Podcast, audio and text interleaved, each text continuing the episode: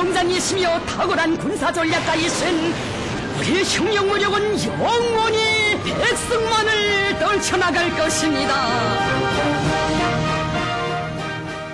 Näin hehkutettiin Pohjois-Korean ballististen ohjusten laukaisuja maan uutisissa tuttuun tapaan. Alkuvuoden aikana Pohjois-Koreasta on kuultu vastaavanlaisia huolestuttavia uutisia vähän väliä. Tammikuussa kohistiin, kun maa väitti tehneensä maan ensimmäisen vetypommikokeen. Helmikuussa se suoritti puolestaan pitkän kantaman raketin laukaisun. Ja tuoreeltaan itse Kim Jong-un kertoi tiedotteessa, että he ovat onnistuneet vihdoin rakentamaan ballistiseen ohjukseen sopivan ydinkärjen. Sen, mitä kansainvälisessä yhteisössä on pitkään pelätty. Miten näihin uutisiin pitäisi sitten suhtautua? Maan ydinaseohjelmasta ollaan oltu huolissaan vuosikausia, mutta toisaalta Pohjois-Korea on ollut aina tunnettu myös katteettomista tiedonannoistaan ja uhitteluistaan kiukuttelevan pikkupojan käytöksestään. Vanhempi tutkija Jyrki Kallio ulkopoliittisesta instituutista. Pohjois-Korea kyllä kannattaa ottaa vakavasti, vaikka sen uhittelu monta kertaa tosiaan vaikuttaa tämmöiseltä murrosikäisen teinin äh, kiukuttelulta. Mutta tiedetään ihan faktana, että Pohjois-Korea kehittää ydinasetta, ydinaseteknologiaa ja siihen liittyviä kantolaitteita eli, eli ohjuksia – mutta epäselvyyttä on siitä, kuinka pitkällä tämä kehitystyö todellisuudessa on. Ja tiedetään, että Pohjois-Korealla tällä hetkellä on valmius tehdä ainakin alkeellisia ydinpommeja. Puhutaan ehkä noin kymmenestä ydinpommista. Mutta on erittäin epäselvää se, että onko Pohjois-Korealla todellista kykyä pienentää nämä pommit sellaiseen kokoon, että ne saadaan mahtumaan ohjuksiin. Ja toinen kysymys liittyy sitten ohjusteknologiaan, joka Pohjois-Korealla on käytettävissä – Oletetaan, että sillä on enintään keskipitkän matkan ohjuksia äh, olemassa. Onko Jyrki Kallio fakta kuitenkin se, että oli tämä Pohjois-Korean ohjusteknologian, ydinaseteknologian kehitys kuinka hidasta ja hapuilevaa tahansa, niin eteenpäin siinä joka tapauksessa mennään. Näin ollen jossain vaiheessa, huomenna tai vuosien kuluttua, uhka on todellinen. On todennäköistä, että jollakin aikavälillä, todennäköisemmin puhutaan joistakin vuosista, Pohjois-Korealla on todellinen kyky uhata ainakin naapurimaitaan tai lähialueen maita ydinaseella, jotka se pystyy kuljettamaan perille ohjuksilla. Tämä on todennäköistä sen takia, että Pohjois-Korean ydinohjelma on ollut hyvin johdonmukainen.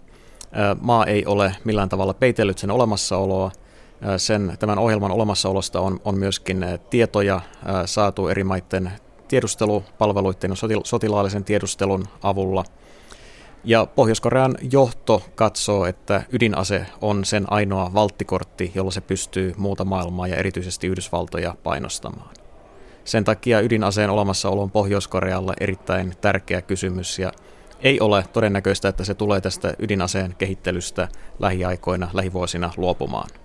Oli Pohjois-Korean ydinaseen kehitys sitten missä vaiheessa tahansa, se on kuitenkin tuttua, millaista retoriikkaa maa käyttää ja aina tietyin väliajoin. Nyt esimerkiksi, kun se kertoi rakentaneensa ohjukseen sopivan ydinkärjen, Kim Jong-un myös uhkaili Etelä-Koreaa ennaltaehkäisevillä ydinasehyökkäyksillä.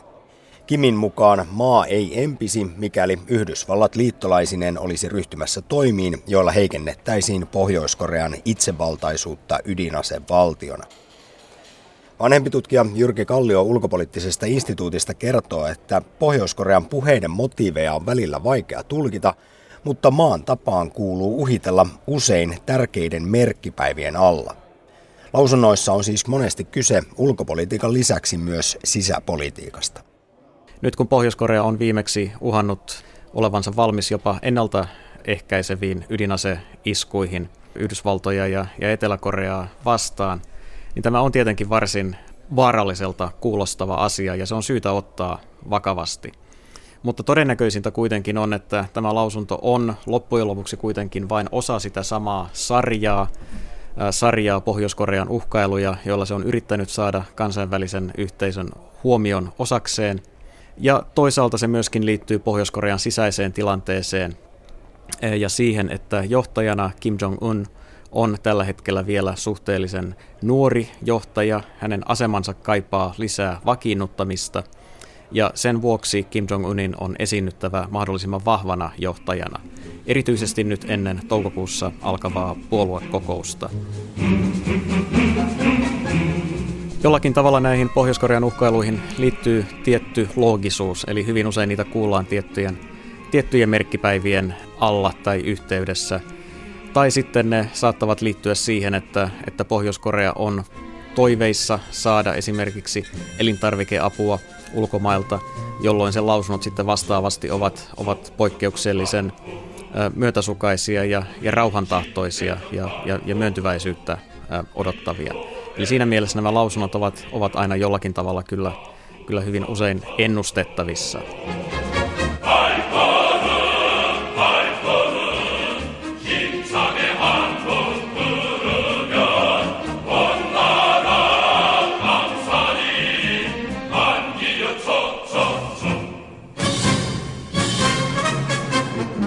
Siinä missä Pohjois-Korea uhkailee, niin kansainvälinen yhteisö lyö maalle pakotteita. Ja kun pakotteita kiristetään, kuten YK on turvallisuusneuvosto juuri teki, niin Pohjois-Korea vastaa tähän taas uhittelulla.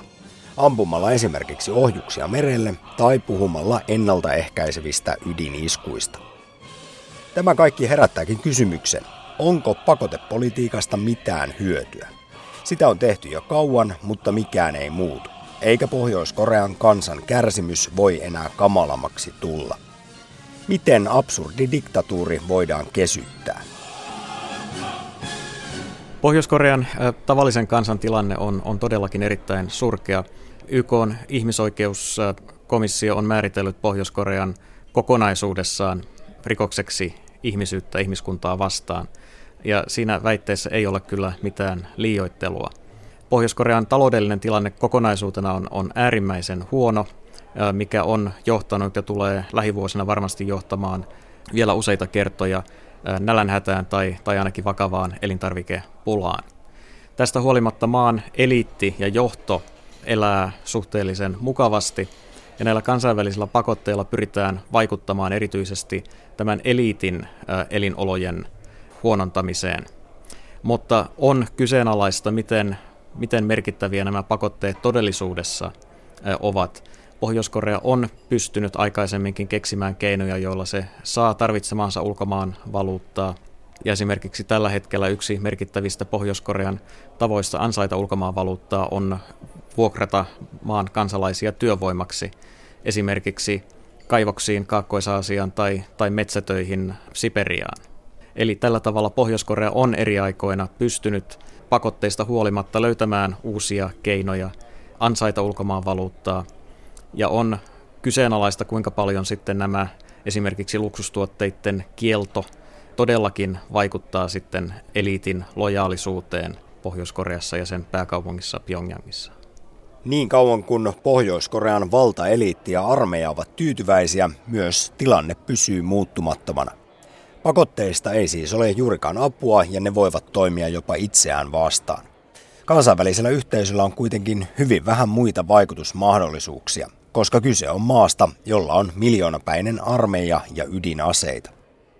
Toisaalta, kun puhutaan muutoksesta ja Pohjois-Koreaan liittyvistä riskitekijöistä, Jyrki Kallio nostaa esiin uhkakuvan, mitä sitten tapahtuu, kun maa lopulta sortuu ja Kimin hallinto kaatuu on vaikea nähdä, että, että mikä sitten olisi paras tie päästä eteenpäin, koska tietenkään kansainvälinen yhteisö ei voi palkita Pohjois-Koreaa siitä, että se käyttäytyy sillä tavalla kuin se käyttäytyy.